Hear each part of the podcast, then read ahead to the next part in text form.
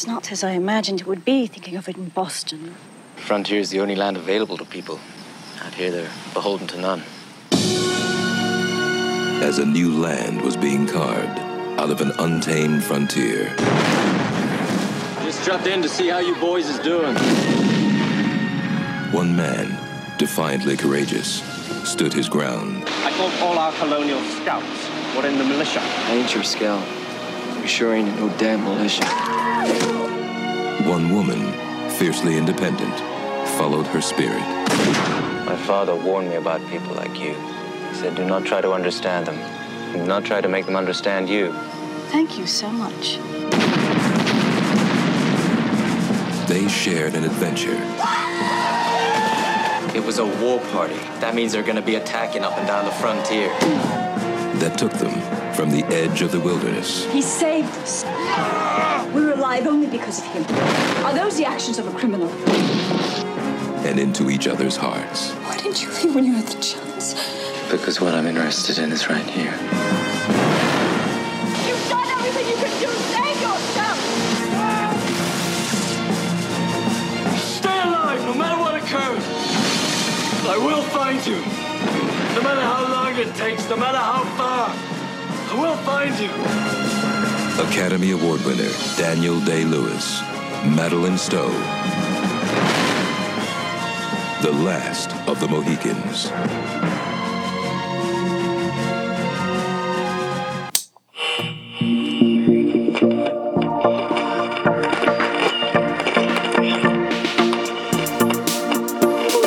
Few technological developments have had as great an impact on our lives as These two idiots? Doc tells me you two are pretty good. Best in the company. Golly, I'm so impressed. You're talking about line of sight. Yeah, that's right, exactly.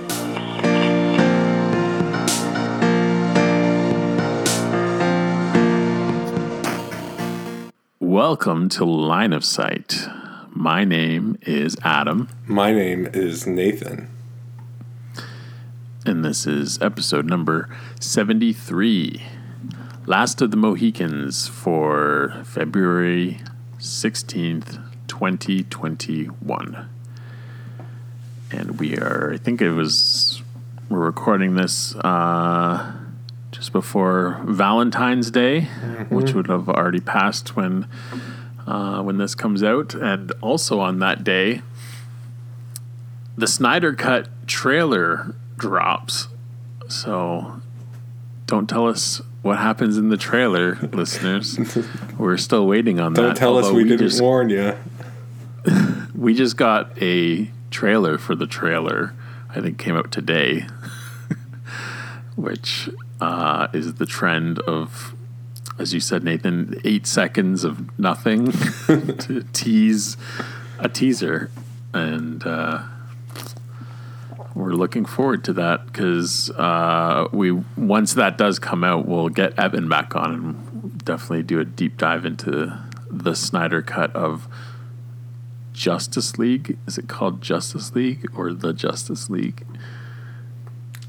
I don't even know. I assume it's the Justice League, but I'm just thinking of what the title looks like, and I don't know where they'd put the the. right.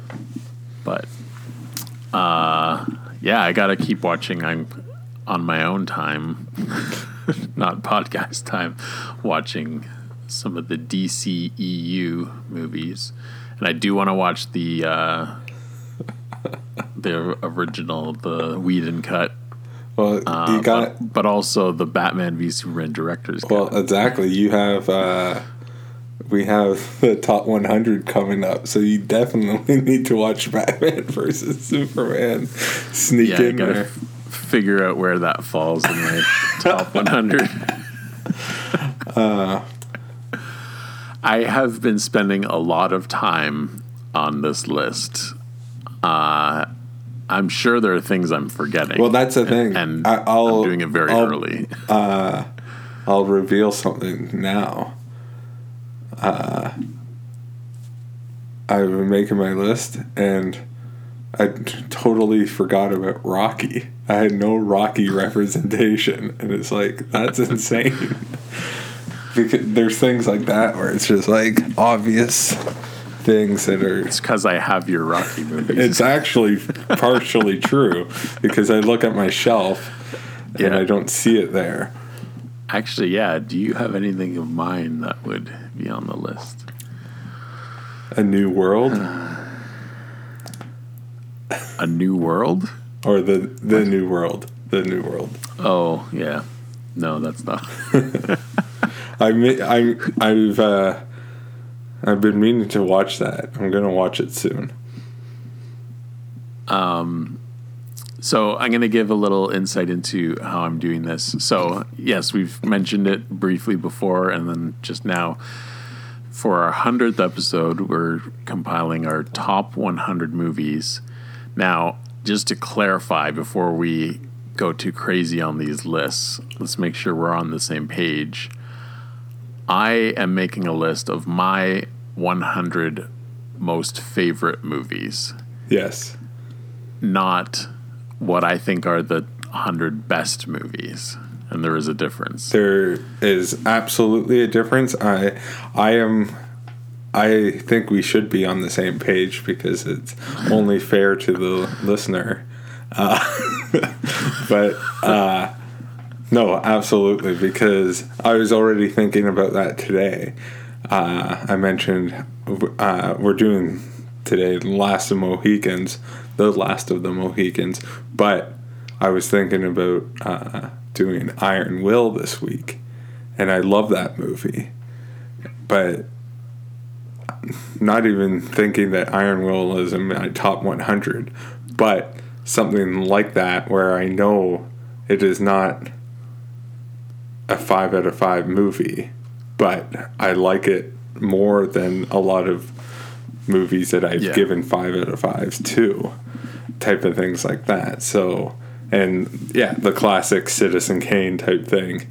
Citizen Kane, spoiler, is not on my list and will not be, but I do think it's a perfect movie or whatever the phrasing. So, yeah, it is definitely just going to be our favorite movies. Uh, because just saying the best, uh, yeah, it, it wouldn't be as fun. Yeah.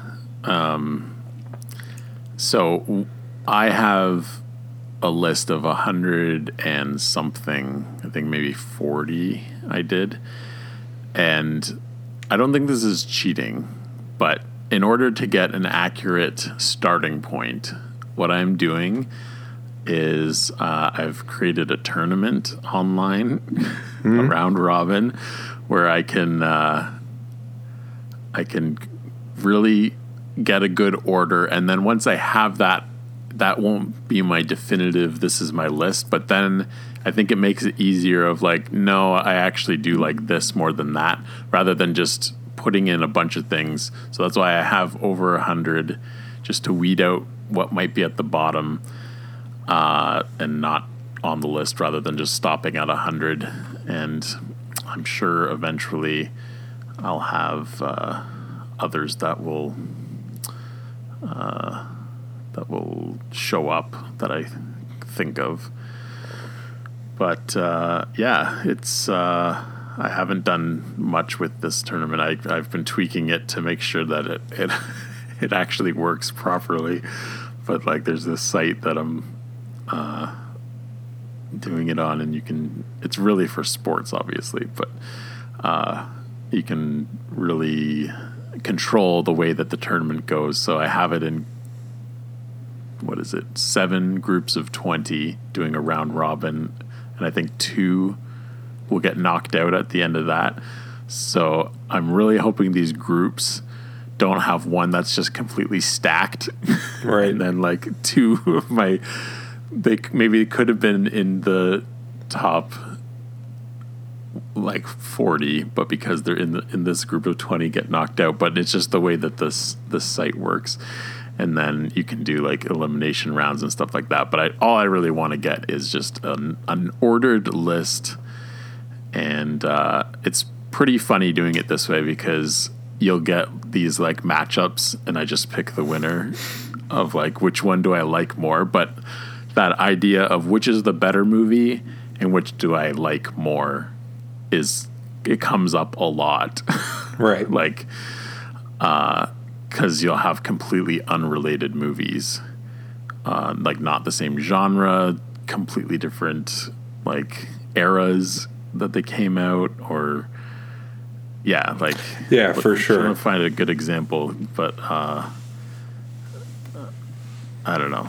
Um, there were some pretty funny examples when it was like if it was like a comedy and then like a really serious drama. and it's like, I don't know, I kind of like the comedy more. Right. Even though it's clearly not the better movie.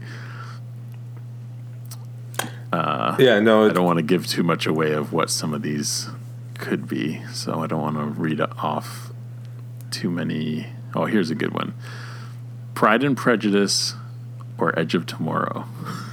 it's like, those are two very good movies. Right. And that's the other thing the a lot of the ones I was coming up with for the bottom, I'm like, I don't know if it's really my favorite movie, but I like it a lot. So I'm throwing in some that I completely expect to just be like tossed away, but there may be some surprises of like, oh no, I realized I do like that more than these other 50 movies, and it makes it at the bottom of the list or something. So right.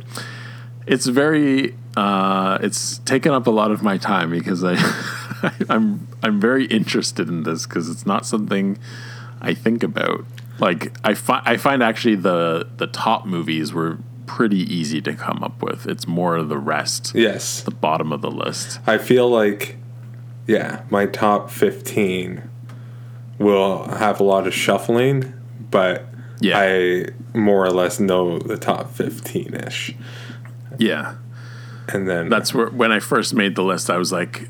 I'd, I'd just kind of add them in as it was going, and then be like, "Oh, this deserves to be way higher." So yeah, there'd be some where it's like, "Really, that's not in my top 20, but it's like, I don't know, these twenty movies are all really up there. Right. Like, I just I like a lot of movies, so that's why I need this to to sand it down a bit for me, and then give me a better starting point. So I'm putting a lot of thought into this. yeah. I'm sure the listeners appreciate it. Uh, yeah, it's for the listeners so that they get a, a proper understanding of how just how much do I really like a very Brady sequel. And can now here's a question: Are we making this list uh, as like a collection to represent you, or is this just purely favorites? And the reason I ask this, there's a lot of franchises that can take up a lot of room, and it's just like are I the the question is like, do I drop Empire Strikes Back to represent Star Wars, or if I like Return of the Jedi more than my 103rd movie, or you know what I'm saying? Do I have to put that on there too? And like I mean- Indiana Jones, there's those, there's uh, Godfathers, there's not a ton, but there's enough franchises that have more than one amazing movie. Like it's not like nowadays where it's like only the first one's worth talking about all the time. you know what I'm saying? Yeah. Well, to give a little bit away, I do have all three original Star Wars movies Right. because for sure each one of them has a place somewhere. And that's the interesting thing trying to figure out where exactly they fall. I know what order they would go in Right. compared to each other, but amongst the rest of these movies, I don't know. Um, there's a couple other franchises that I don't include. Like, it, I can think of two different trilogies. One I included two of the movies, and one I only included one of the movies. And that is a bit of a reflection of the quality, I think, even though growing up they might have made like meant something to me, but now as an adult I only hold one in a higher regard. I don't know. Well, and even uh, that alone is interesting. The like quality and but then even watches because spoiler Phantom Menace will not be on my list, but I've seen the Phantom Menace probably Yeah. more than a lot of these movies.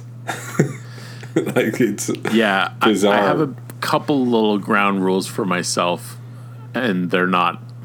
I'm not holding fast to them, but if I've only seen it once, it's it's got a lot of work cut out for it to actually make it on the list because I might have really liked it first time I've watched it, but if it's been out for a while and I've still only seen it once, and I'm just riding that high on the, the first time watch, it's like, is that really a favorite movie if I haven't gone back to it, or is it just me thinking it was really good? So there's a couple like that. Although I do want to rewatch some of those. Well, see, that's the that thing. haven't I feel like there's a couple uh, that will be one time only watches, and that's just a time thing. And f- because, partially because of this podcast, of watching a lot more stuff and being more pers- pur- purposeful and listening to other podcasts and reading other people's things about like uh, there's like this guy's website and he has a movie column and this lady's recommending things and it's like oh i've only I've watched it or and it's just like yeah. It is what it is. There's gonna there there will be a few but i i would prefer to be able to and that's the other thing there's even movies that i want to watch that i've never Yeah. seen before and am I going to be embarrassed that they're not on my list or something? Whereas, But yeah, I think uh, this being a reflection of us, it's like, yeah, so you haven't seen certain movies, Right. so they're not going to be on there. So it's, yeah, it's not like that's anything to be embarrassed about. It's gaps that you'd like to fill in and Right. haven't yet.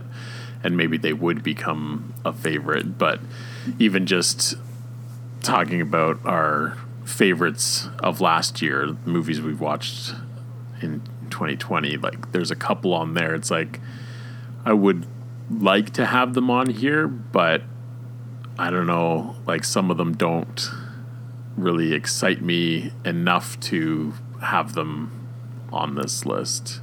A couple I've, I'm kind of trying out, but some that there's no way. Like I could say that this movie that I just watched last year for the first time sits higher than other things that I've been watching for decades. Right. But yeah, you you weigh it how you think you should. But yeah, that's why I kind of wanted to bring it up is so we are on the same page. There isn't any real strict rules No. other than I would say they are movies and not shows or Yeah. limited series. Uh, I don't think I am including any documentaries, and that's just a personal preference thing. Like, there's a couple movies that I do like that are documentaries, but I find it hard to weigh it against any uh, like fiction or narrative um, movie. Like, how do you really decide it's better? Or I guess it's just your enjoyment of it. But Right. So, but that's Yeah. my own personal choice. I'm not saying you can't, but Yeah. no, there is a few documentaries, but it's debatable whether. Uh, yeah, it's hard. because really, like I've mentioned Blackfish, I've watched that a bunch of times. I don't think I'd call that a favorite movie, though. Even though it's weird that I've watched that a, a Yeah. ton of times. uh, there's something else. Oh, there's there's like some music documentaries, and maybe they're not even documentaries; they're more of like almost like live shows. Right. So it's like I don't think that really counts. Right. So Well, th- yeah, it depends how they are. yeah. But yeah. No, uh, interesting times. We live in interesting times. Yeah, and we haven't decided. We were just discussing actually. Do we start it on our hundredth episode? Start our countdown, or start the countdown and our top ten end on the hundredth episode? Right. So for listeners, we're just going to do 10 at a time and drag Yeah. it out. We're not. Yes. Because well, we will- either we drag it out over 10 episodes or you get like a six hour us going through all 100. Well, that's the thing. I, I think the the dragged it out is better in that Yeah. instead of just listing things off because then we're just Yes. listing things this way drag it out but then we can talk about them as well because what is this podcast but to talk about movies Yep. So, uh, either way, the um, 100th episode of Line of Sight is set to be July? No, August 24th, if we keep up this one once a week deal. So, we've got some time, but uh, that's why I'm I'm getting on top of figuring out this order because I want it to be accurate. But I feel like coming right up to even the 10, 10 a week, I'll be playing with the order. Depends on the day. Depends on the mood, what I've watched. hmm uh, Yeah. Just uh, another note for our listeners that I know they're concerned. Uh, Bradford, Tim Hortons, has officially changed over to paper straws. Uh, It's devastating. It's. I am gonna have to order some plastic. It's. It's really fine, I think, if you're drinking something quickly. And I am a fast drinker generally, but my go to ice caps, by their very nature, aren't. You can have a few quick sips, but they are a extended process. So that's when you start getting the tear and the straw falling apart at the end. Pulp. The pulp. Yeah, I don't uh. need to eat my straw. I'm drinking here. I don't need to eat anything. So it's a disaster. I'd rather just have plastic. The cup's in plastic. It's a joke. I'm not shoving these in turtles' noses. I know people think that they're saving the environment. You're not. You truly, truly are not. it's such a joke. Uh, Uh, they do have them in Aurelia as well. I I was handed one uh, in the past week, and my uh, I want to make a meme. I always say this, and I never do it. But if I was the type of person that made memes, I would use the clip from um, Parks and Rec when Ron Swanson is taking the vegan bacon. Right. And there he says, Do you want a sample of a vegan bacon? He's like, Yes, please. And then just tosses it in the garbage. And it says, Another. That would be me with paper straws. Can I have a paper straw and just toss it right in the garbage and ask for another one? That's how I feel about it. Uh, other quick thing before we get going. Watched the animated 101 Dalmatians. Mm-hmm. It ends on Christmas. Mm, yeah. They have a Christmas tree up. They mention the word Christmas multiple times. A new Christmas classic, 101 Dalmatians. Quite a bit of snow in it as well. There you go. Free tip for you, Adam. I know you're always looking for anything that slightly mentions the 20. Toy Story ends at Christmas. That's true. It does. I don't know if they ever say it though.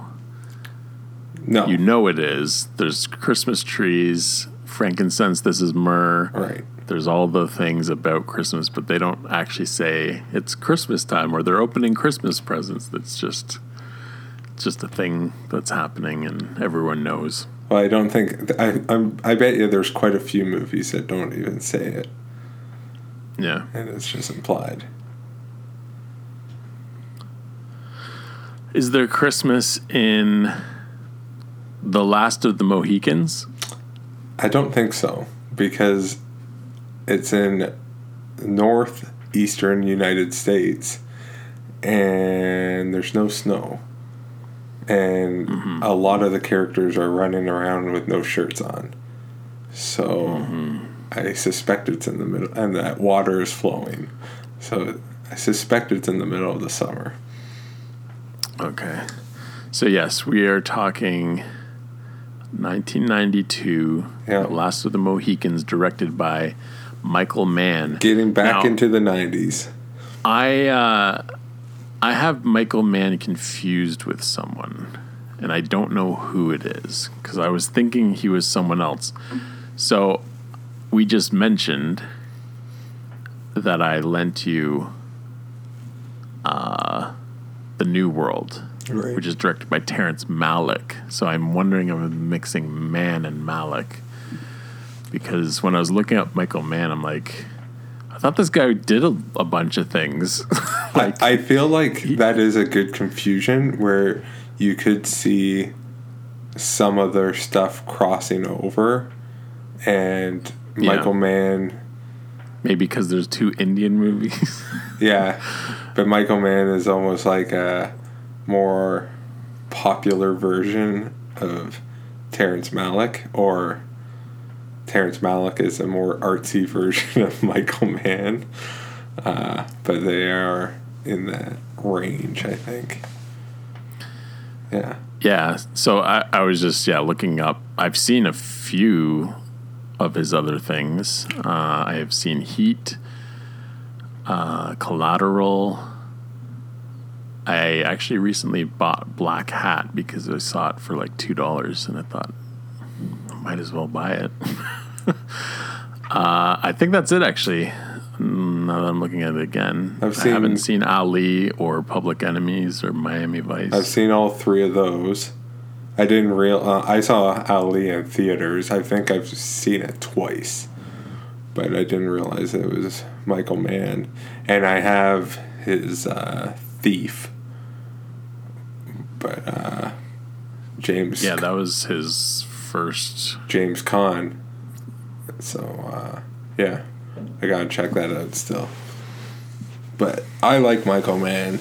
I think uh, most of his stuff uh, I like quite a bit. So, this is your pick. Yes. Uh, as you said, we were thinking about um, Iron Will and yeah, pulled an audible. I happen to have this. I, I- this might be on Prime actually. It could be. Did you watch it on? I, I thought maybe I saw it, but I happen to have the DVD I borrowed from my mom.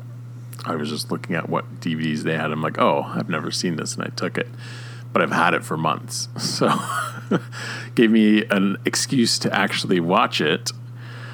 Um, now,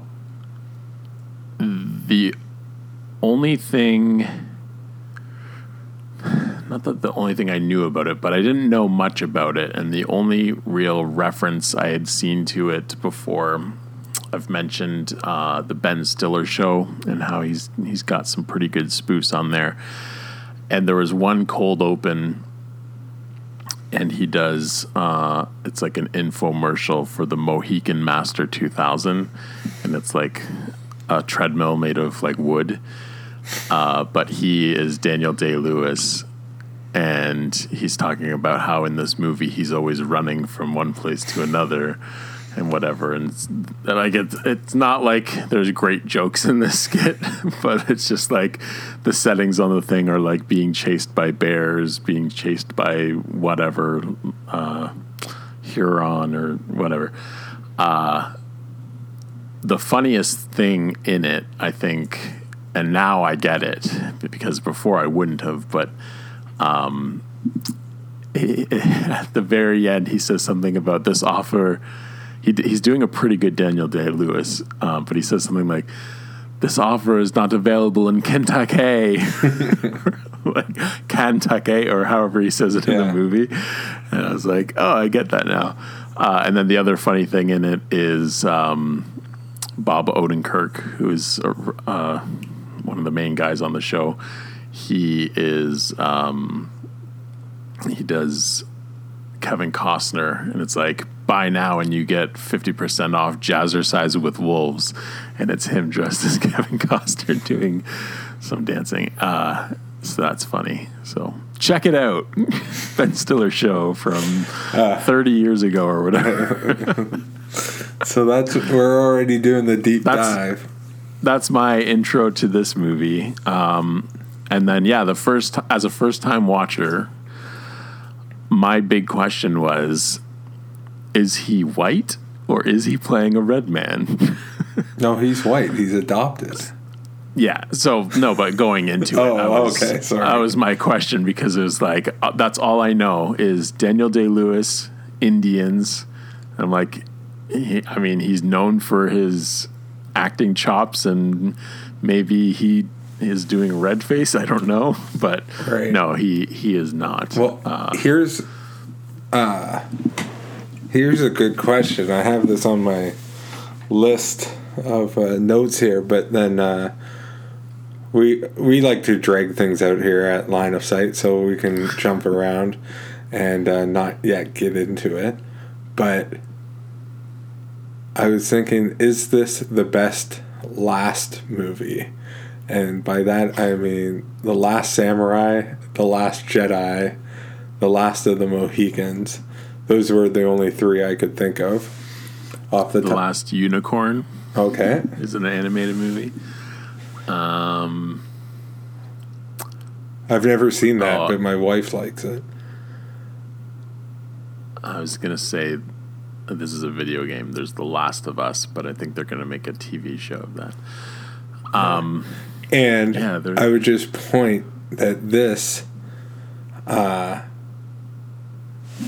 I'm trying to. I think we should do the Last Samurai eventually, but this is similar to the Last Jedi in not its quality, but in its the last of the Mohicans is not Daniel Day Lewis. no, Spoiler. It's his adopted dad. yeah, Like that's if you want to get like you could say he's adopted into the Mohican tribe or whatnot, but like if you want to get specific and anal about it, the dad is the last of the Yeah. Mohicans, him and his biological son. yeah, their bloodline, Right, At least the actual- because you you could say that, yeah, he he and his woman can carry on their tradition or something, Right. but it's not like the the bloodline of that. Right. Clan and I feel like there's some weird line in The Last Jedi where Luke says, I will not be the last Jedi, or Rey will not be the last Jedi. That's the title spoken in the movie. Haven't really thought about it much, but like it's a similar thing where it's, I feel like it's not Rey, maybe? Or what th- that movie makes no sense because there it's not the last jedi. So why do you even call it that? But whatever. I think at the time, Luke is the last Jedi, so she must go to him to become a Jedi herself. So by the end, he's obviously not the last Jedi. So it does make sense as a title. yeah So so like it applies to everything. But but then couldn't if there's only okay presidents and prime ministers they're the last one because there's no one yet after them yeah, but th- no one can be after them until they're gone. Like it's whatever. nitpicky. Who cares? I'll let you go Um, first. What? I was just gonna say there's there's the uh, not last year, 2019. There was a movie called The Last Full Measure. Oh, okay. I don't know if that really counts. I don't think. It Uh, okay, so my thoughts. Um, I liked a lot of things in this. I didn't feel fully engaged, is my thing. That's your fault. And it's not like there are things that I dislike in it. Um, there's probably not many things I could even think of that I dislike, but that would be my main comment is kind of like with this top 100, weighing out how I feel about things and the quality. Obviously, the quality does contribute to it. Um, me having seen this for the first time in 2021, 90s movies do have a certain feel to them, and it's working against it. I think. Really? In in this, like I felt it I don't know. aged pretty well. I don't. Yeah, I don't think it aged badly, but I, I, I don't know. I, I didn't think it looked great. Actually, the one thing I You're watching it on a DVD. You got to get. I was looking up, hoping that this was coming to 4K. It, yeah, I thought it looked amazing. I uh, we'll see. Maybe if I had the HD, maybe it would have made a difference. But I, I don't think so. One one of the main things, though, not so much the look of it, but the score. I I was not into the uh, the main theme. Uh, Are you so- kidding me?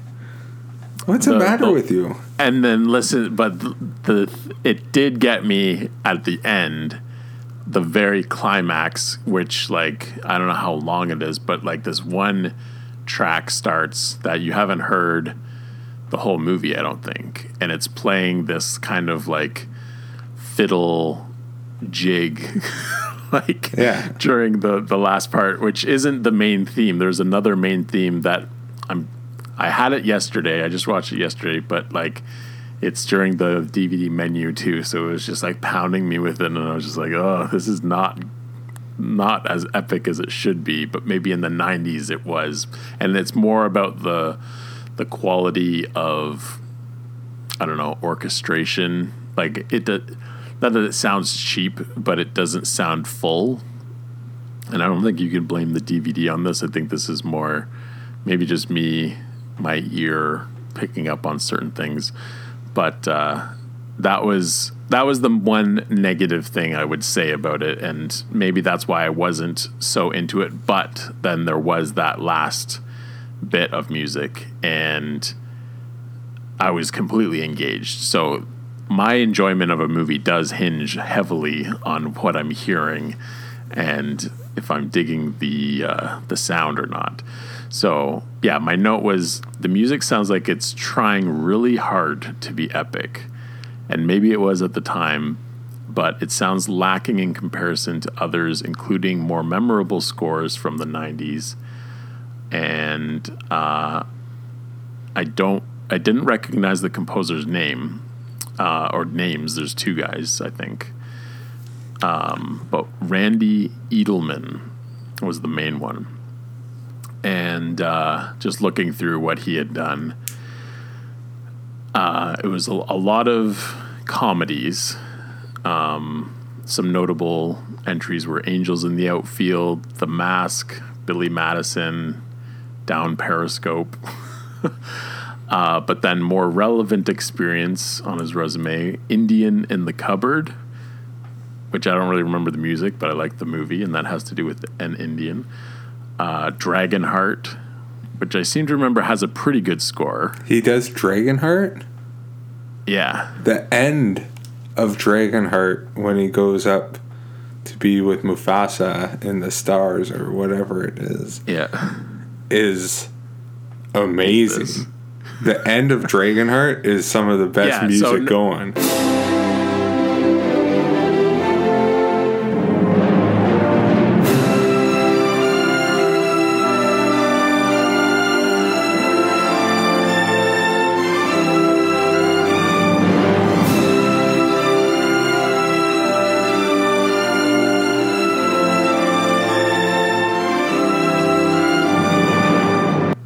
I I haven't watched Dragonheart in a while. I do remember the score's pretty good. Uh, and then another involving Indians that I love, Shanghai Noon. he also did. But okay, so this what did I say 2000 or 92 was uh, Last of the Mohicans. Mhm. So the very same year he composed the music for Beethoven. And I have to say, I watched Beethoven quite recently, and he put his best effort into that over this because It's a- Beethoven is amazing. It's an interesting statement to say he composed the music for Beethoven. yeah. And I'm speaking not of the a movie about the composer Beethoven, but the Saint Bernard dog Beethoven. Uh,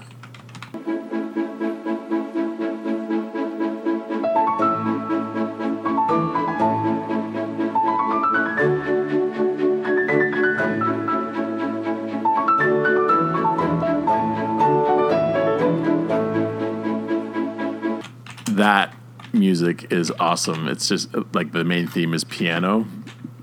Uh, I could sing it to you because it's so memorable.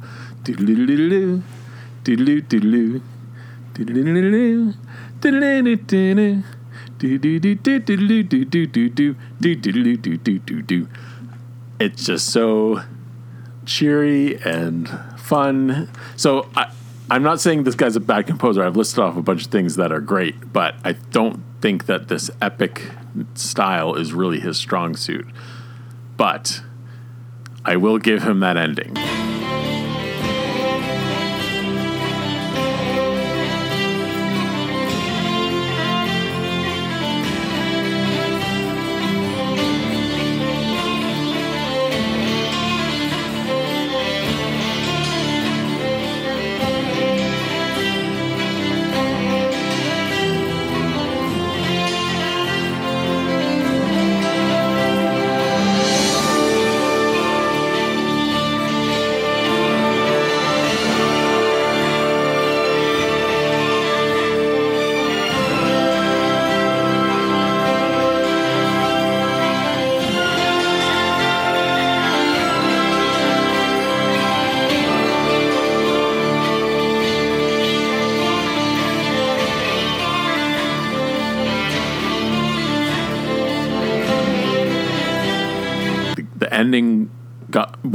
Just the main theme is really lacking, and uh, not that that's why I didn't think that this was amazing, but it took me out of it a little for uh, for being something that should be pretty much up my alley. Like I, I'm into this period, and uh, another thing, the f- a, f- a very f- first thought um, is that it reminded me how Assassin's Creed 3 is my favorite of the Assassin's Creed games, and that's the one in like colonial America. I've not played that one. I haven't played that you- many, but I've you you play as uh, a native uh, who becomes an assassin, and he's using like you mainly. I mean, you can customize your weapons and stuff, but his main thing is a tomahawk, which looks amazing because it's got like the assassin logo as the blade, so that just looks cool. And then his hidden blade. I forget what they call it, but it turns and becomes like a dagger. So basically, how they're fighting in this is a lot of what that is, and that was my favorite game. Uh, so I do enjoy all that stuff, um, and it, it reminded me of of that game, and I really liked that. So um, yeah, there. I like I said, there's not many negative things to say. It's just it didn't blow me away for whatever reason. I wasn't engaged okay.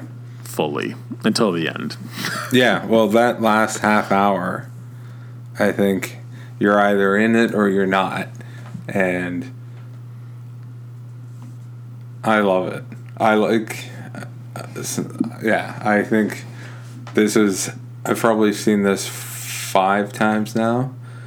Uh, I I think this is my favorite watch yet. I, I was very into it. I watched the extra features before I watched the movie, which is always a bonus, but they were good extra features and not just like promotional material. That's what I'm always worried about, or it's just garbage. But uh, they were uh, they were good. They were actually giving information on different aspects of things, uh, the making of or whatnot. This wasn't in the extra features, but I've heard this said like Michael Mann's a pretty intense guy, and lots of people quit on him and stuff. And this might be a fake story, but apparently, I think it was in this movie. The story goes that he was flipping out and yelling, Can someone turn that orange light down? Who has the orange light? And then it's like, That's the sun. Where he gets a little crazy and like uh, he's the opposite of Clint Eastwood with the takes. Clint Eastwood is famous for like one or two takes. Uh, that Michael Mann will do tons, like dozens and dozens of one thing. So uh, he's pro- he seems a little crazy, but Doesn't he also have like a lot of different versions of his movies? Like he'll recut them because of the, all those takes. well, that's and I've also I've heard that this was a three-hour movie. It's his original one that he gave to Fox or tw- I think it was 20th Century Fox. Uh, was it? I don't know. Uh, I don't remember seeing the logo, but I I expected that actually. Well, that's the Like, thing. When I was debating what to watch, and then I, it was between this and Iron Will, and it's just like, oh, they're both. Iron Will's a little shorter, but this is basically a two-hour movie. Uh, Yeah. it could have been. I thought, yeah, it's going to be two. Maybe if half it was longer, I would have been more into it. I don't know. Um, like, I would love to like- see the three-hour version. yeah, I feel like there would have been more before type stuff, like more build up. Yeah. which I think maybe I wanted. Not that again, it's not like a negative, but um, I actually really liked that you don't see his background. Yeah. You're just kind of like you start off and it's just like, oh, there's this guy and he's running with two Indian guys. Yeah. And that's where it's like already I'm like, so is he supposed to be an Indian? And it took a while for it to be like him telling his story. So I liked that. It was not a slow reveal, but it just took its time with getting to that. It, it wasn't important. I mean, it's part of the story, but um, n- not having like some not flashback, but prologue of like his parents dying and Mhm. the like them adopting him or whatever. Like, I liked that it didn't have that. so, um, I don't know. Yeah, if there's a whole hour cut out, I don't know where that would fall. I would almost think maybe around the middle. Mhm. Um, I'm sure there was a lot more stuff in that fort. Apparently, that Yeah. fort cost six million dollars to make, and it was like super authentic. blew it up. And like they just chopped the trees down there and did it. like it's just like, uh, yeah, kind of intense. Yeah, that's one thing uh, I do appreciate is in the '90s they're not using CG or blue a lot of blue screen for stuff like this. It could have just been a set, but you can you do get that feel that it's a real fort, um, so it doesn't feel cheap and like oh they're just on some back lot or whatever. Yeah. No, I think uh, Michael Mann, especially for this one, was known for its crazy authenticity. So I re- I've watched uh, this with commentary, but that's well over a couple of years ago, so I don't really remember a lot. But one thing I do remember was when, uh, you know, when the French and the English or British uh, guy and they got the two opposing armies looking at each other, and then uh, the French does this big elaborate bow, and then it's always like, oh, that's weird, but it's just like I remember on the commentary, Michael Mann's like made made a point that like everything they're wearing is like authentic and uh, legitimate, and even that bow, it's so over the top. Is like no, that's how he would have bowed. Like there's all these like protocols, and the French army, like it seems like oh yeah, the French they love this kind of stuff, but uh, yeah, I don't know that. So the, the authenticity, I like the location, especially all over the place, but especially the end, just the wilderness, Yeah, the insane wilderness in this movie is Yeah, great. the frontier. Yeah, And it it starts with that too. Like there's a lot of great establishing s- shots. Um, I was looking it up. So where exactly is this? Like, do you know what state it would be in? well, like where where like, they shot it or where it's supposed to take place. Well, I don't know. I guess where it's supposed to take place, but the the mountains um, that they're showing, they're more of like a rolling mountain, Right. not like these high peaks or whatever. And I love the look of like layers, where it's like you got this one mountain, and then there's one behind it that's a little m- more pale, and then another one that's it's just like it looks like a painting, Right. like Bob Ross or something, where it's like you just add a little bit more white on this one and this one and this, and it's just like it looks like a diorama almost of like these layers. And so I was wondering, I'm like, is that the Blue Ridge Mountains? Because they do look blue, Right, that's interesting. and it would be a good description. And I know that that's like Virginia, West Virginia, yeah, I think- like Appalachian. I think that's exactly where it is, and it's just crazy. Yeah, frontier, crazy wilderness, uh, and the fact that like they had this crazy location to get to. Uh, it's funny that you mentioned paintings. So on the extra feature, Michael Mann says that that was part of his inspiration to make some of the shots look like paintings specifically and it's harder because i wouldn't have noticed this unless someone pointed it out but he points it out they're showing all these like traditional landscape photos or paintings of like early uh, colonial paintings. But then there's like a thing of like putting a few humans in it. And they did that quite a bit in this movie where it's like this grand thing and then there's just a little shot or not shot but like a horse and a man or especially when there's the second ambush where they're uh, the whole British army is marching, right? And it's just like so green, but then you see the little strip of red. Like he pulls back quite a bit in this movie to make it seem like a painting is his intention. So hey, he, he got you. Yeah, and one that also I didn't. I wasn't saying it looked like a painting, but I guess you could describe it that way. Is uh, when they're going over that bridge, Yes. and there's like a nice reflection, and it's almost like a perfect mirror. Like it looks like a postcard or something. that like it's just it, it almost looks. I guess it is artificial because it's a bridge. It's not like it's part of nature, but just uh, how symmetrical it looks because of the reflection, the nice still water. But very nice shot. Very nice.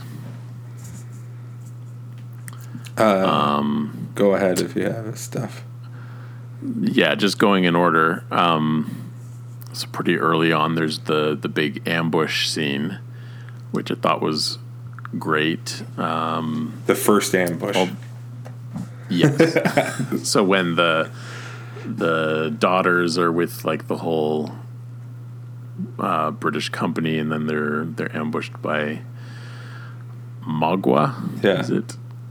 Um, or he's he's with them, I guess, at that point. Right. They don't know that he's bad, and then he just kind of walks up.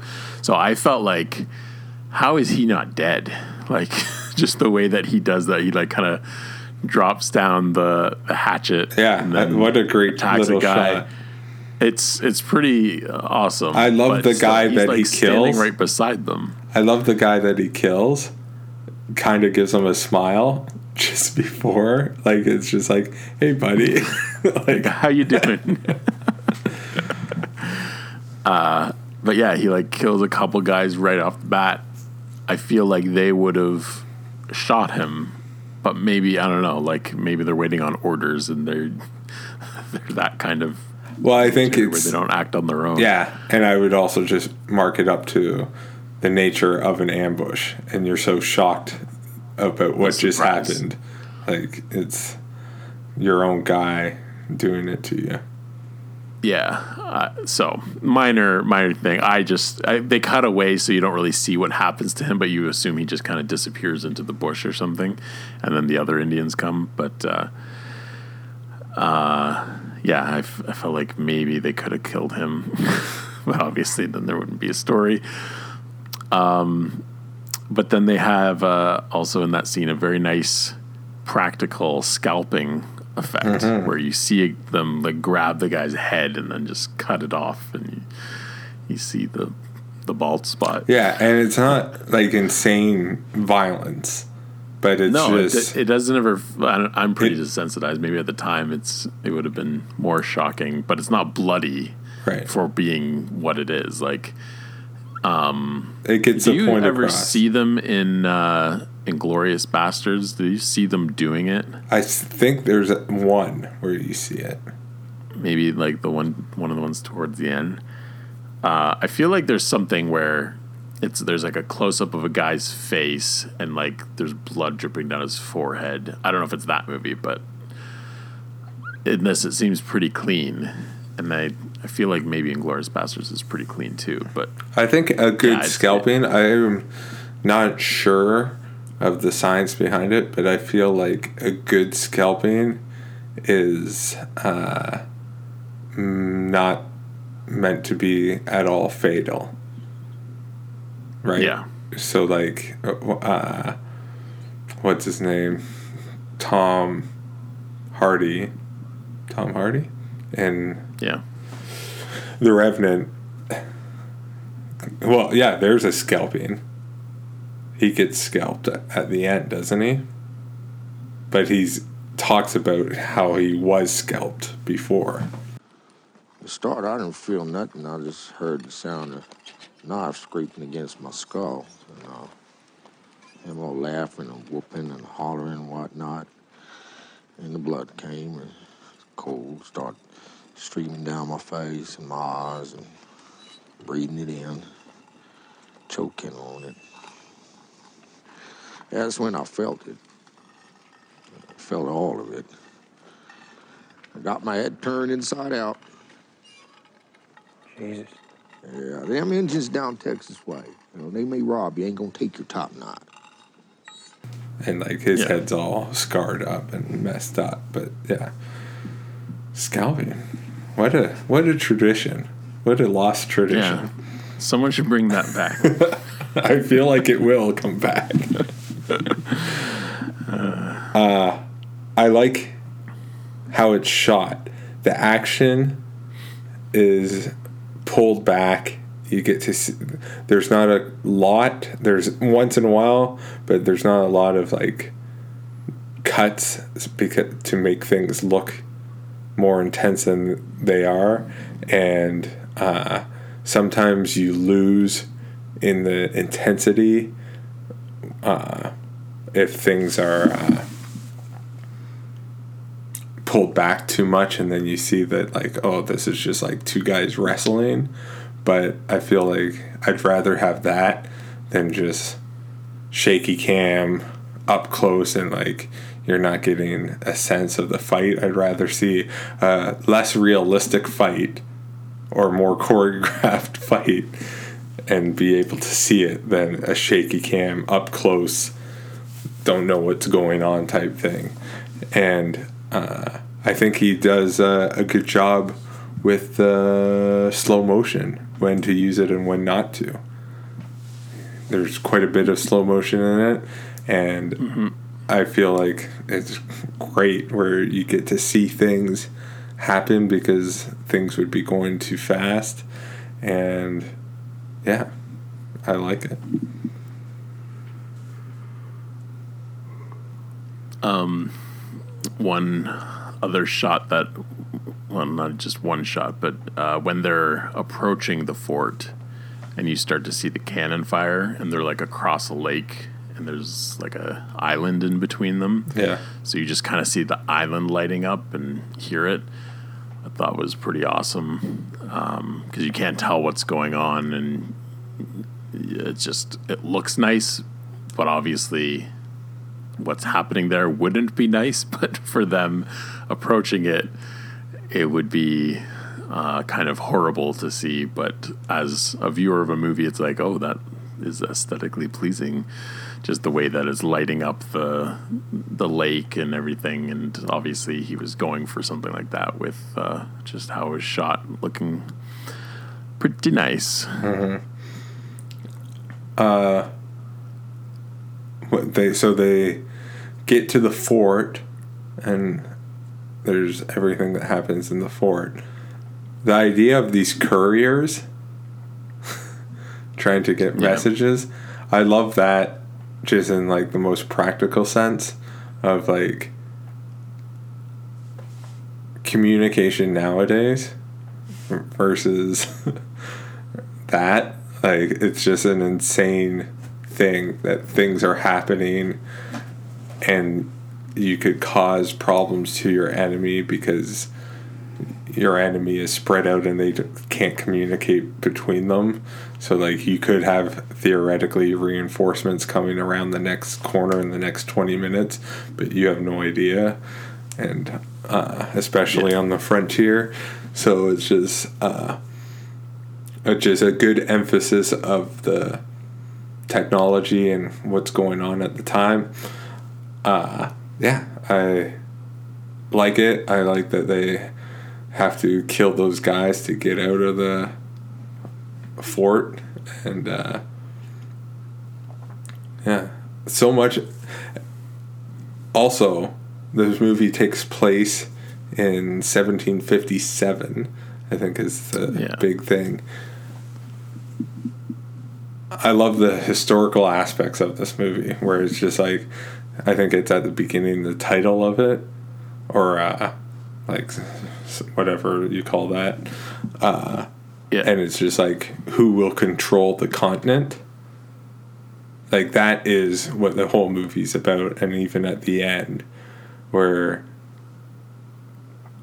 so many people die at the end, but it is like meaningless or whatever. Like uh, this way of life, like the Indian way of life, is going out the window. Like there's good, bad, whatever. Like it is gone. Like the French are gonna win or the English are gonna win. Like it's not that they don't have a chance type of thing. Uh, and so I like that. Where it's this movie is not even like saying who's the good guys, who's the bad guys. Like in certain aspects they are, but and then I like the hint of American Revolution, where the militia are being ordered around by the British, and but then they're not allowed to defend their home. And then there's quite a few good lines where it's just saying like screw off. We have the right to do, defend ourselves and uh, defend our families and things like that. I love. There's one quote uh, that she says, uh, the Madeleine Stowe, uh, and you could take it as like self determination of a nation or just personal. She's saying it personally, but I feel like it's a pretty good line where she's saying no to the guy that's asking her to marry him, Duncan, marry her. And then her line I would rather make the gravest of mistakes than surrender my own judgment. And it's like he's insisting that like just listen to me, marry me, just listen to your dad, just marry me. And she's just saying like just can't do it. I'd rather be dreadfully wrong, but at least it's my choice type of thing. I kind of like that sentiment. Yeah. Um. So we didn't really say. I don't know how familiar everyone right is with this movie. Obviously, we're talking about when it's taking place in s- certain details, but the main story. So I didn't know any of this going into it, but uh, I kind of touched on it that there's. Uh, is he a general or? It's the daughters of a leader of the British right. army. Um, they are trying to get to him at this fort. Um, so they're being uh, escorted by this other British officer. There's this ambush that happens, and then they meet Daniel Day Lewis and his family. Um, so there's a whole scene, though, before that with those colonial homes. Like you kind of meet them. Mhm. I think that's where I was a little disconnected. Was I didn't because I didn't really know where the story was going, and it was just kind of showing them. I think it is a little confusing. Yeah. Yeah, so it was like once once I got this story, then I was a little more into it. But like the whole beginning, it's it's a little like not messy, but it's hopping around from a few things, and you never know what information you really need to hold on to. so, uh, but yeah, like because you see this homestead that eventually then gets attacked, and that becomes like a a point of contention when they're at the fort was they were attacked and then like you're saying they can't go to defend themselves and like uh Nathaniel by played by Daniel Day Lewis gets thrown in jail because he basically I guess convinces the other colonials to desert the fort. Well, he helps them, and he helps them desert. Yeah. So yeah, there's th- all those details. It was like as it was happening, I kind of didn't really know what was going on. Well, that So- it is. It. Uh, I couldn't see how it suffers up from a first time watch. Having seen it a couple times, it's like I know what's happening now. Yeah. Yeah. So I definitely can see, and it always helps. That's what I like about this podcast and doing this podcast is talking about a movie that you just watched. I always love that coming out of a theater Yeah. and chatting right then in the theater or let's go to Tim Hortons and discuss what we've just With our paper straws.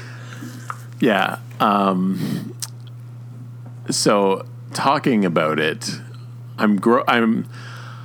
It's not like having just watched Batman versus Superman and have all these complaints and my argument only growing stronger as I go and you're only growing stronger in your point of view. This is the type of movie where talking about it and with someone who loves it, it's like, yeah, I probably missed some things that like on another watch I would like it more. Right. But like um It's like uh, Iron Man two. You convince me it's better than it is. yeah, exactly. This is Iron Man 2. uh his Indian name is Hawkeye, which is uh, a little nod to Marvel. I'm sure. But uh, yeah, so uh, I can definitely see watching this and at least a half star bump. Um, and again, maybe the HD could help it. Maybe that DVD was looking a little rough. So yeah, having an understanding of things going into something definitely does help sometimes. Um, but yeah, as a first time watch, it kind of suffered for that. But going in knowing, I think I would follow it and just kind of be along for the ride Right. uh, a little bit more than not that there's like a lot to piece together, like because there's definitely some moments that were more impactful than others, and some that it was just like I I think it's uh, top heavy or front loaded, whatever way to say it. Where it's like that, there's not a lot of okay. Here's the exposition time. It's like you're just supposed to pick up and understand, Yeah. which I like. I don't like exposition dump where it's talking to mm-hmm. people that already know this information type of thing where it'd be like stating the obvious and you're obviously just talking to the audience. But i feel like it gets less and less right? Like the end is just like a chase. So it's kind of at the beginning of the movie that there is too much going on. There's all everyone's being introduced. Everyone's talking. They got weird accents people are already betraying each other like Magua's betray so it's like who's he why do we care like so it, i agree there is a it's complicated at the beginning and then only gets simpler as it goes yeah. So maybe that's why by the end I was more on board. Right. But having sat through the first half, like I don't know, just my overall feeling suffers for that. I think. Right. Um. So, I'm. It's definitely one I would watch again, um, and probably get a bump on it.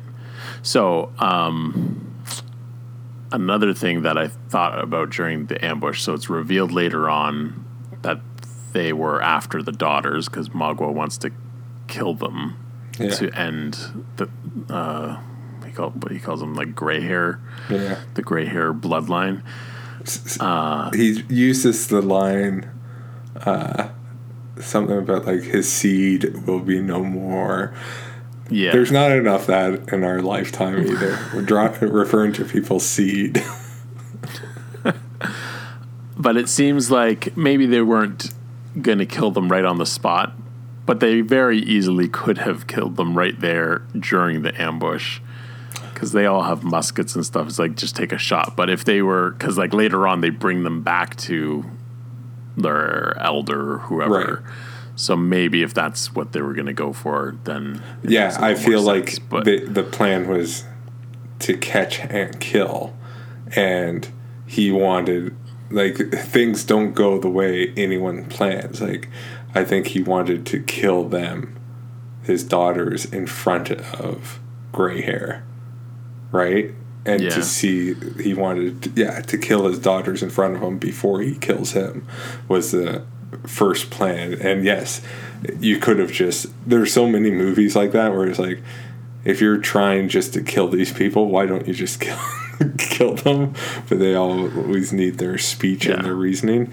That's just a side thing. On that ambush i love indians with guns i think that's a great image because it's like the stereotype is bows and arrows and it's like yeah i feel like they probably had that for a little while but pretty soon they're just using guns too they're yeah they're trading for stuff. Uh, what did they call Danny DL at the end? Uh, it's like long rifle or something. Because he's just like he's got like this giant long rifle, uh, and it's like people are telling stories about him. that is a, a great observation. Made me think of um, Robin Hood Men in Tights because Robin Hood's feather is constantly growing on his hat, and then Mel Brooks, his character is Rabbi Tuckman, and he points it out, and he's like says something about you with the exceptionally long feather on your hat, but it's growing throughout the movie, and it's something that you don't really notice until he points it out. i also think of in braveheart and then he's like we'll make spears twice as long twice as long as a man. It's like some men are longer than others. Your mother been telling you stories about me again. Yeah, actually, that was one thing I did think of Braveheart in this because of the music. I was trying to think of uh, other '90s movies with like an epic kind of feel. so that was one the main one that probably came to mind and obviously it's a different country so the music Mhm. flavor is a little different But this does have a Celtic vibe to it. a little bit like i said that part at the end it's almost like a jig like Yeah. it, it sounds more happy but Yeah. like what's going on isn't really happy until maybe the resolution but like uh i liked it it definitely worked for me like especially how there's like no dialogue Get, like that oh my- whole chase like i don't know what the the brother's name is um, but i realized halfway through that he's played by Injun Joe from Tom and Huck.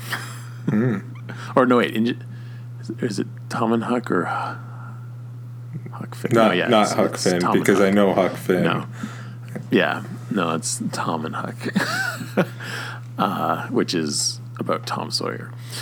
Um, so I'd know him from that, but he looks a lot thinner in this. But uh, yeah, from him, like I don't know when exactly this music I'm thinking of starts, but him kind of rushing Magua's people, and there's a lot of slow motion there and everything. But then right till like the f- last fight, like it's it's a long piece. It's kind of crazy, but uh, definitely works. Um, so another thing that looks cool in general, uh, but firing muskets in low light or nighttime, Right. and there's like a nice flash, but like not the muzzle flash, like the flint. Like that's awesome. Yeah. I love that. I don't know. I feel like this movie would look even better if it was made now. It, Yeah. Like if you can avoid the CG and like doing dumb things, but like film it identically, but just have better technology. Uh, Yeah, that's where like yes, I'm watching it on a DVD, but there is something about um, the way things are shot, like cameras that are used, lenses, Mhm. like I don't know. There's something that gives it that '90s feel. Where I know what you're saying about if it was shot today, they would use certain technology, like even if it's shot on film still, like Tarantino has done, and it still looks awesome. Um, oh yeah, and and yeah, just like shot for shot, if it was just done with different equipment, I think it could have been even. yeah. Well, I feel like it would be the Revenant type, like Yeah. looking very nice. Like that one does try to do the like long shots and crazy stuff like that. I don't feel like this does, but No. it's still There's a couple, but it's not calling attention to itself. It's not- yeah. like it's a one. It's not, one of those like the cameras moving around. It's a long shot of like him, like when he comes in the first ambush, and he saves them, and he takes out a bunch of guys at once. Like I think he kills three guys, right, or something. But it's not like this whole thing where it's just like okay, we're any shot Yeah. lasts more than 20 seconds. Yeah, and the Revenant definitely it kind of borders on being gimmicky Mhm. where it's like look at what we're doing and this Yeah. is going on for so long and it's like it it's impressive if you can pull it off and everything, but it is calling attention to itself. Mhm. So it kind of works against it at the same time. So yeah, none of that in this, which is nice and refreshing. So there is that that part of '90s appeal where they're not trying to do something Just to like do that. it. Yeah. Uh, another good line that I like when Daniel Day Lewis says to the Duncan, he's like, "One day I think you and I are gonna have a serious disagreement." I just like it. It's a nice little threat. I don't know. Like it. And then they kind of do, but in a different way. Right. Exactly. Nothing really happens the way you think. To uh, let's talk about Magua. I love Magua. He's a good villain, right? And it's funny because I know the actor from other things, so seeing him, I really didn't expect. Yeah, he, well, his he's like in Heat. Oh, is he? I haven't seen Heat in a He's while. a cop in Heat. Uh, he's in Mystery Men. He's Okay. the Sphinx. But what I love about Magua is he talks in the third person, which I love, which should come Yeah. back. Uh, also, he rips a guy's heart out. That's always Yep. We we need more of that. But I thought he was scalping him at first, Right. And then like it. He doesn't take a like, bite oh, of wait. it. I thought I remembered him taking a bite of it. No, he just kind of holds it up. Yeah. Uh, but what I, lo- I feel like that would take a long time to get someone's heart out. well, this isn't like- the first time he's done it. I guess, but like, No, I know. Like that rib cage. I wonder how ribs. hard it is to rip that, get through that rib cage. yeah, Hmm. he knows what he's doing. But yeah, he knows where he's going. But what I like about him is, in another movie, you could, like, this movie is not like preachy, where it's like, oh, the English and uh, colonials are so bad, and the Indians are perfect. It's just like everyone sucks in their own special way. right? Where it's just like Magua, he kind of has a point because it's like you look at Magua's perspective. If everything he says, and there's no reason not to believe him, like he wants revenge because the English pretty much wiped out his family.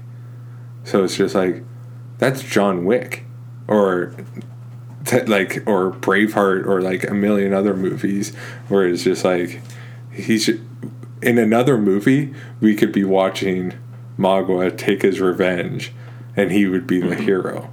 Like he's totally sympathetic. I don't think you need to murder the guy's daughters, but you have uh, there's elements there where it's like he would have been the hero in a different movie type of thing. Like it's not just like he's this crazed villain that's just like this savage, right? Or but I even like that. The fact that they rip out the guy's heart, there is like there is different degrees. Like the uh, colonialists, they are murdering and taking over the land, but then they're so civilized in their warfare, seemingly, but then they're doing heinous acts. But then the Indians are, you could say, peaceful or whatnot, but then they're all against each other, right? The Huron and the Iroquois and all this stuff, like fight each other and then ripping people's heads or hearts out and scalping people seem like a pretty savage thing to do. like, right? Like it is. Uh, it's, I just like it. It seems authentic where it's just like everyone sucks and everyone has a point too. So, um, I'm only thinking of this now, but uh, Magua, is he Huron? I think he is Or is he something? uh, But then the the Indians he is with are they Huron as well, or is he? I, f- I feel like he's not part of their tribe. I feel like, yeah, I. Like there's another. I'm not sure of the tribe that they're in at the end there, but I feel like that's his tribe. I feel like, and maybe I'm just making this up, but it's almost like a parallel to Daniel Day Lewis that he's been adopted right. by this other like his they're both the same where their family's killed and they're adopted by this one tribe. And they're kind of they're not outsiders but they're they're well they're adopted in but, so they're one of them but he's like kind of just acting on his own right. with these people. Like it, it makes no difference to them that he's brought these prisoners. Right.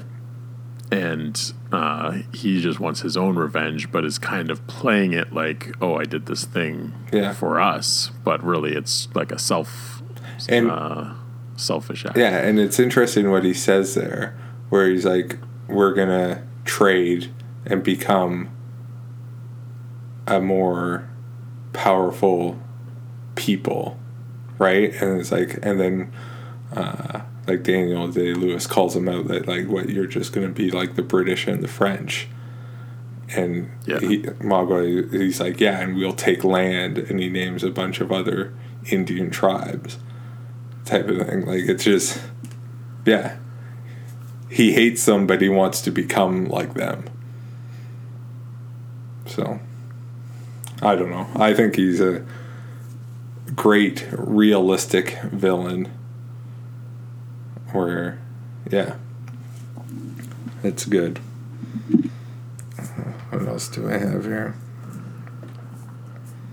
Madeleine. Um, ano- oh, go for it. I, I have a midway note about the music again.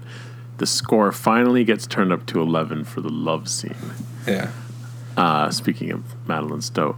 Um, and I think, I don't know for sure, but the, that music does sound like the end music.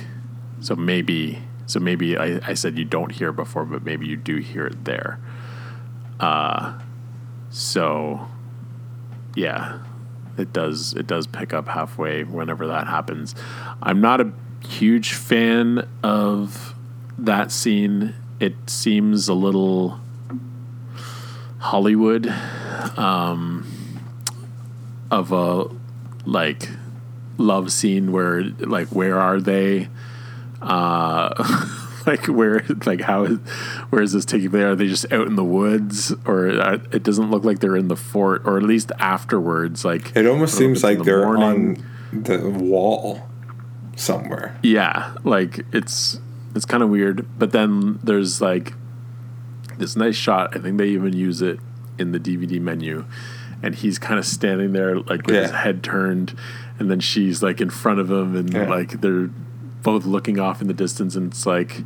Where are you? Like, Yeah. it looks nice, but like it's just such a Hollywood type shot of like our heroes, our our love interests kind of thing.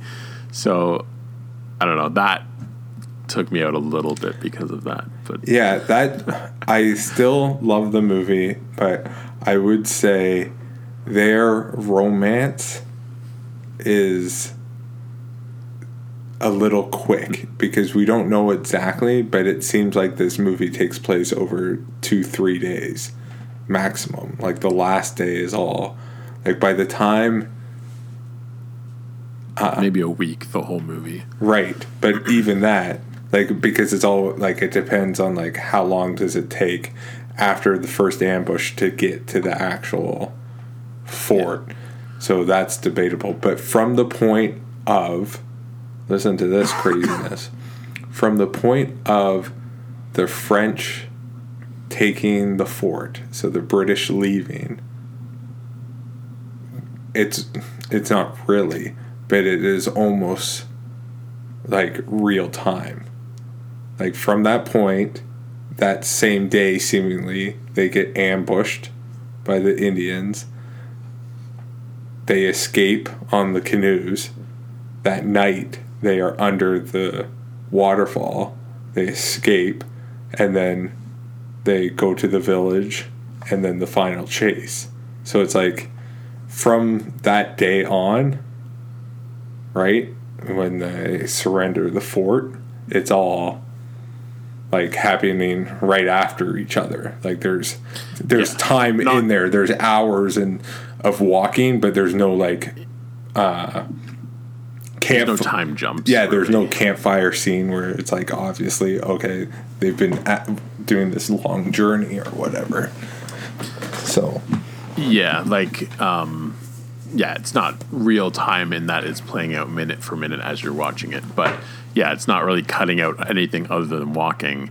Whereas I feel Lord of the Rings, and the Fellowship of the Ring, there's shots of them walking here, walking there, walking here, and it's like that's probably a week, Right. and you don't see them stopping and camping because who cares? Just keep it moving. So they're you're seeing them walking a lot, but that's not continuous walking. Right. Whereas this, yeah, it's it's them just go go go. Yeah, the way it's filmed, it's not implying they're at it for a long time. No.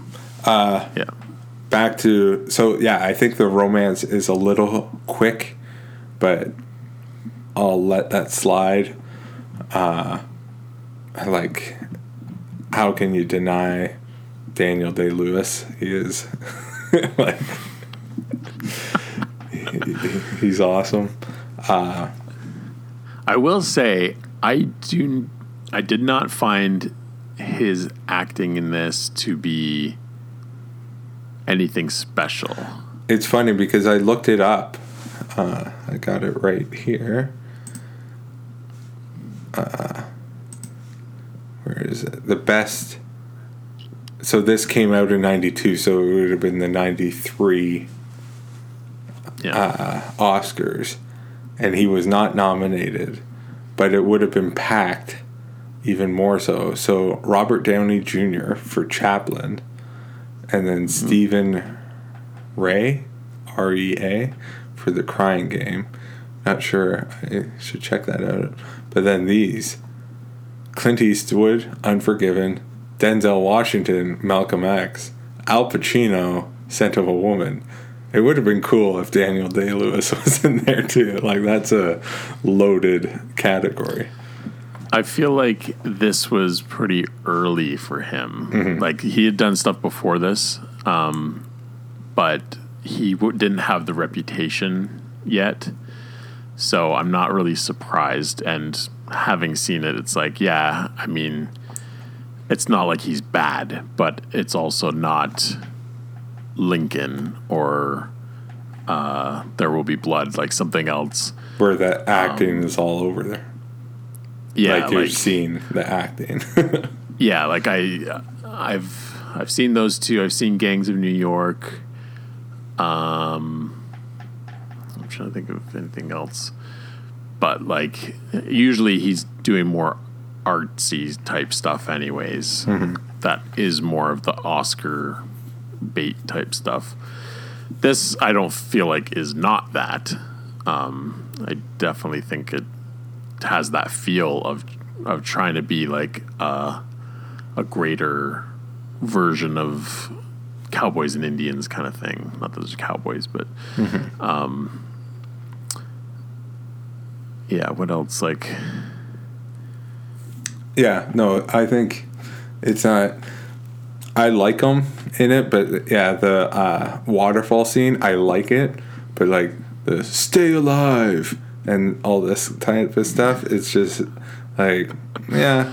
I, I think that's something else Ben Stiller says. Something he references that. Yeah. Uh,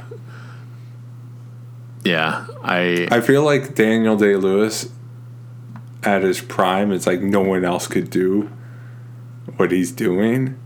Like I can't see anyone else doing Lincoln properly or uh, other things. This I don't see Harrison Ford doing this, but I feel like there's others uh, like Val Kilmer or something maybe could have pulled this off somehow or like if he when's Tombstone come out is this prime Val Kilmer time it's around. It's probably after this. right so I feel like but I think he's excellent uh, but yeah it's not there's a lot of physical acting in this if that's like there's not a lot of downtime Yeah. Um, there's not as much running as I would have thought there would be in this movie. Actually, No, I saw your review, but it, there is quite a bit. there is, but and the movie starts off with just- a run. Yeah, it, it does. Uh, may, maybe it's just because that poster Yeah. is like iconic or like Mhm. it's very memorable of him just kind of running towards the camera. So I just kind of that and Ben Stiller have made me think that that's all that this mo- movie is is him running from place to place. Uh cuz really like I don't think that ever happens or it doesn't ever look like that his running. Uh but maybe that's just Right. maybe I missed it. But I feel like that uh, poster doesn't actually happen that way. Uh, Mad, uh, back to Madeleine Stowe. I think she is a beautiful woman. Where there's not, I don't know who else to compare her to, but it's just like I always remember the line in Red Letter Media's review of Prometheus talking about Charlize Theron, and it's just like she's distractingly good looking in this movie, and it's just like I feel like not that, yeah, I don't know, like. Yeah, there's a difference between hotness and beauty or whatever. And like, I don't know. I think Madeleine Stowe through the roof in uh, this movie. I would agree she is easy on the eyes, but I guess kind of like you're saying, isn't. I don't think distractingly so, but for the time period and being in the frontier, you're the, the bar is not high, right? like kind of thing. But yeah, Well, it's only her and Magua around. uh, yeah, like I, I don't know her from anything else. So I just saw her actually in Twelve Monkeys. okay, I haven't seen that in a long time. But yeah, no, I, I I like her in it. I like her voice. I think she's pretty good actress, and that she is somewhat of the uh, damsel in distress. But I think it's realistic. I'm sorry to say. Uh, also, I was listening to another podcast of just, and it's just on stories, and they were talking about like. Uh, King Arthur stories, and then the guy was talking about the, uh, not the cliche, but the like traditional story of what? It's not the cliche. What is it? I don't know, but the standard story of poor boy, rich woman, Yeah, and then he named a bunch.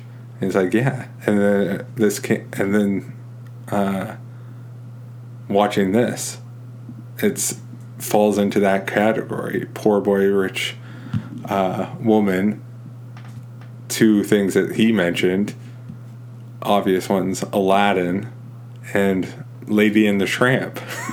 and it's just like this when you uh, he was like pointing at all these like traditional story beats and it's like yeah when you mark these things down it's like you'd be surprised they're all over the place right? Or it's like like the aladdin's like the huge difference but then there's always like uh well aristocats. Like it's robin hood right? Like it's all over the place.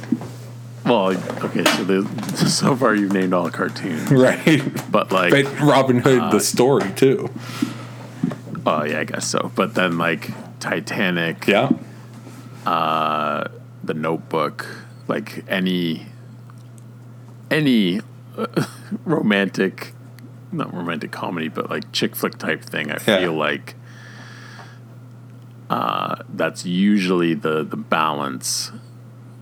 I can't think of really one where it's a rich guy, poor girl.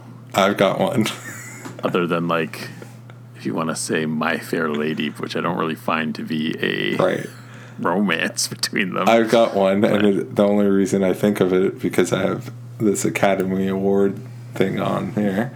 Tom Hanks, Meg Ryan, you've got mail. He's loaded. i was thinking of that too, but I also don't feel like she's not poor. That's ever really that's not really ever part of it. Usually that's like a whole story thing of like he's not good enough for you Right, kind of right. like Yeah. Like, thing, but that's- they yeah, he obviously is loaded and she's going out of business. right. but yeah, but it's never. That's part of the story, but it's not. Yeah, it's not. Uh, So maybe I don't know. Maybe when it's flipped, it that isn't an issue because the man's rich. I don't know. Maybe is that Fifty Shades of Grey? He's rich and she's not. I don't. know. yeah. See. Yeah. w why aren't men considered gold diggers? Yeah, because I don't know. I don't know, but it is. Uh, it's interesting. Uh, so yeah, love Madeleine Stowe. Uh, what else do I have? Oh, I do like the her little thing with Duncan, the little love triangle. It's uh, I feel it's similar. There's good uh, other versions of it. The one that I could think of first thing I thought of was uh, Pirates of the Caribbean. the first one, at least. And it's just like it's Oh, usually yeah, the yeah. British officer who's not terrible, but it's like there's no comparison. Yeah. Uh, yeah, I think that that might have been what I was thinking too, because yeah, it's it's pretty close, I guess. Where it's like he's a fine man, but then at least in this there is like uh, you can kind of see her turning point. Like she's already not into it, Yeah. but um, he lies about Right. something at some point, and it's like th- there's like a clear distinction of his integrity, and like he's kind of just thinking about his career, Mhm. and yeah, he doesn't ever seem like evil about it. Where sometimes that's Yeah. how it can play out. Of Well- like, well, obviously he's the worst man. Well, that's the But, thing. like- What's his name? Billy Zane is like he could be an SS officer. Like he's like insane. like how evil he is. yeah. Uh, In Titanic, not just Billy Zane, the actor. well, I don't know. I've never seen him not do it. uh, but yeah, true. Uh, I just a few production things. The giant flags. I like seeing the Union Jack as like a square almost instead of a traditional flag. Uh, I just like that kind of stuff. Uh, waterfalls. I feel like there is there are so many things where it's like phases in movies where it's like yeah this happens all the time and watching a lot of movies you get a feel for it and i feel like waterfalls used to be in everything and it's just like the 90s i only had three this one the fugitive uh That's a damn. whatever. It's the same thing. Uh, Homeward Bound. Like I feel like how what is a recent movie? The most recent I could think of of a big waterfall scene would be Avatar. And that's just James Cameron because he's so broad strokey that it's just like, yeah, here we'll have a waterfall scene. But like I feel waterfalls were in a lot more movies 20, 30 years ago. Well, and especially cartoons. Right. Like from those types of things, uh, I would have thought that the danger of going over a waterfall would have been greater. It was more more common than what it's turned out to be in my life based off cartoons because it's always Hey, a thing of like, rescuers. we're heading towards Yeah, exactly. There's there's always we're heading towards the the, the best example and it's making fun of it kind of is uh, Emperor's New Groove Right. Where he, he said uh, John Goodman's characters, I think he just says "uh oh," and uh, Kuzco's facing the other way. and He's like, "Let me guess, giant waterfall." Yep, shark rocks at the bottom, most likely. All right. Bring it on. they go over. It's quite good. Um, but yeah, live action waterfalls, just like in general being around in shots, you mean? Or that they have some Just a scene with a waterfall seems like they don't happen as much anymore. Yeah. Um, this isn't recent, Black Panther the though 90s. has a bit of waterfalls in it. Yeah, turning off the waterfall. Um, I was gonna say uh, Robin Hood, Prince of Thieves, has a nice waterfall scene. Yeah. I love His butt. behind waterfalls. That's a half star bump. Dragonheart. Again. Exactly. Uh, yeah, behind waterfalls. It's a it's a classic. Lost World. escape. Has a little Mm. mini waterfall. Yeah, can't can't think of any recent ones. It's been played out. We're trying to get away from waterfalls. Apocalypto has waterfalls. That's what I was going to say. Apocalypto and uh, Mad Max and this movie, where it's just like a lot of just visuals. If I ever get to direct anything, remind me to shut off the dialogue and just do visuals. It's, I think, I don't know if it's easier, but I think it's like a safe bet. You, you screw things up when people talk too much. and it's just like, uh, yeah, just visuals, have music blaring, and an action scene. And go for it. I love the Indian, the wood clubs that they use in this. So the dad, Daniel Yeah. Day Lewis's dad, has like that bluish, like it almost looks like the like uh, back end of a rifle, but it's which is like a. But is that a club or does it have a blade on it? Well, that's I the thought that was- I think it has like a blade or it's sharpened wood. Yeah, like it's almost like a like giant axe or something. And I that reminds me of I love the second ambush where like the one guy just comes out and kills a guy and there's not Yeah. immediate chaos because it's a big group. So it's like no one knows what's happening right? Is it just one guy and it's like kind of dead for a little bit afterwards and it's just like uh, yeah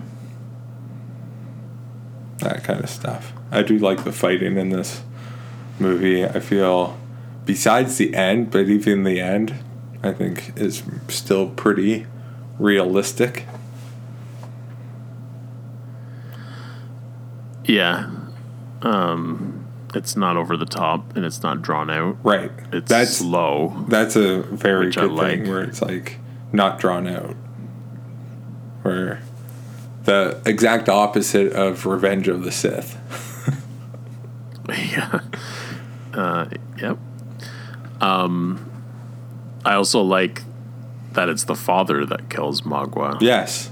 You would expect. It's a, I, I. I had that in a note. I love when it's. Uh, I think there's a couple older James Bond movies where that happens, where it's just like another character. They built him up in The Hobbit. We were texting about that, but Bard, like in the book, is just some guy that kills the dragon, right? It's not like this Yeah. crazy main character. I kind of like movies that do that. Uh, yeah. it makes it i don't know feel more realistic or just your hero is good but he can't doesn't have to do every single thing Yeah.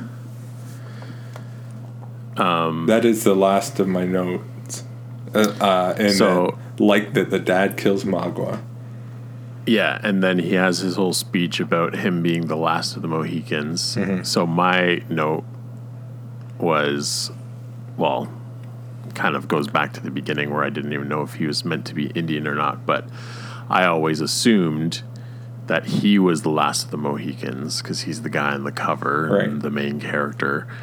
But it's the father saying that he is. And really, the whole movie has nothing to do with that. like, Right. he is present, and this is like the story of, I guess, the other son's last days. But he's barely like focused on for most of the movie, and then he dies making the father the last of the Mohicans. But I uh, feel it's also just the testament of that speech, but then also who will control the continent. Where it's just like this is a dying race, a tribe of people that are going to be wiped out. And yeah, again, not showing a backstory. It's not like you see that the tribe is attacked and they're all wiped out and these are the last guys. Like it just starts and there's only two of them left, anyways. Right. Like, so I guess, yeah, having not seen it, not knowing what to expect, that would be what I would have expected is it being about this tribe and them being wiped out, but then some of them survive or something. Mhm. So, um, I mean, this story is fine. It's it's not what I would have expected. If if you asked me, I wouldn't have come up with this. Right. But this is, I'm assuming, based on a true story. I think there's like a actual book called The Last of the Mohicans, but I think I saw this in the extra features. Michael Mann even saying like, "We love this book. It's like a traditional American story, but it's just so inauthentic itself because it wasn't written at the time." So it's like written like a hundred years after these events. So there's a lot of just embellishment and whatnot. Talking about maybe a little uh, savage behavior that is universal. I like Pocahontas, where they are talking about each other as savages, and I sympathize because I think Indians and Europeans have savage behavior, and the fact that they're burning Duncan alive. And then it's like, yeah, that seems so barbaric and whatnot. And it is, but it's not like the Europeans are above that. They just might have been above it at that time. but a hundred years ago, they were doing the exact same thing. Yeah, no, it, and I'm sure even after this, colonials were doing it like right with witches, Right. like burning people at the stake. So yeah, it's not like yeah, everyone's guilty of Yeah, burning. and I do like alive. that long rifle. Mercy kills him. Yeah, that's nice. It's nice of him. Um, One quick sorry, that elder. I feel his decision is the worst of all the decisions that could have been made. There's like like three or four different options of like give them back, do this or do that, and it's just like even like you could have seen the movie ends that Daniel Day Lewis is burned at the stake and everyone else is let go. But his decision is like no, Magua, take the blonde. We're gonna uh, burn at the stake Madeleine Stowe, and we're gonna let the men leave or something. And it's just like this is the worst one of all the things that you could have decided. like, uh, yeah, it was weird. Um, I was gonna say a scene where it makes you think about other things that aren't shown. But uh, Duncan and Madeleine Stowe have like tea oh, out in the middle of a field. For sure. And there's just like a table that's set with like tablecloth and the, everything. It's like how inconvenient would that have been for like the servants to prepare for them? Like it's Right. just out in the middle of nowhere. You're going to make several trips to bring everything Oh. out. It's it's enough to bring to st- stuff from the kitchen to the dining room, let alone it does. It, it, hey, Lost World Jurassic Park. But th- there, they're showing that they've got like 18 servants, but at Yeah. the beginning on the beach. Yeah. um, my last note was I think that I've talked about the cover art or the poster. I feel like it's pretty iconic, but none of the scenes come close to it in terms of being iconic.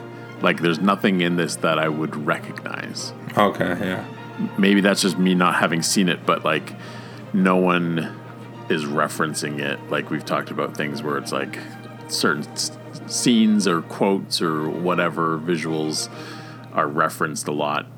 I don't know if there was anything in this that I would have picked up as being in the zeitgeist. Right.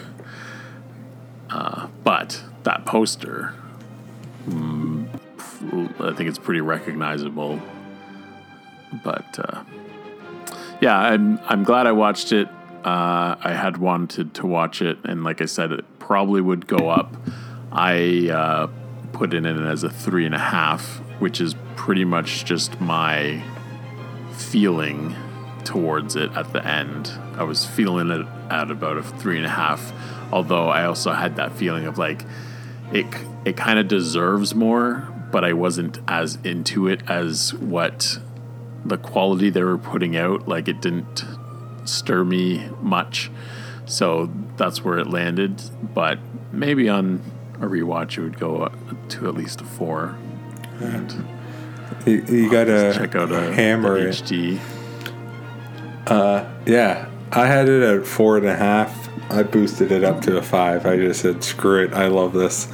There's, it's not, I agree it might not be as memorable or, uh, yeah, but there's just so many things that I really enjoyed on this watch that outweighed any little nitpicks for me. But I, uh, yeah, I love frontier stuff. So, yeah. It's good to get back in the 90s. Yeah. We are a podcast built on the 90s, so it's good to go back to the roots. Uh, yeah, no, I overall enjoyed it. So check it out. Last of the Mohicans, starring Daniel Day Lewis, Madeleine Stowe, directed by Michael Mann, 1992. Um, join us next week for what did I say we're doing? I think we're reviewing uh, just what we've watched. Where'd my calendar go? Um, yeah. Stuff we watched in February, and then we're picking back up onto the Marvel stuff. Um, and then, as we talked about, Snyder Cut coming up next month, as well as Godzilla vs. Kong. This March is going to be huge. Mm-hmm. It's coming quick. Movies. We're halfway Yeah. done it uh, February already. Yeah.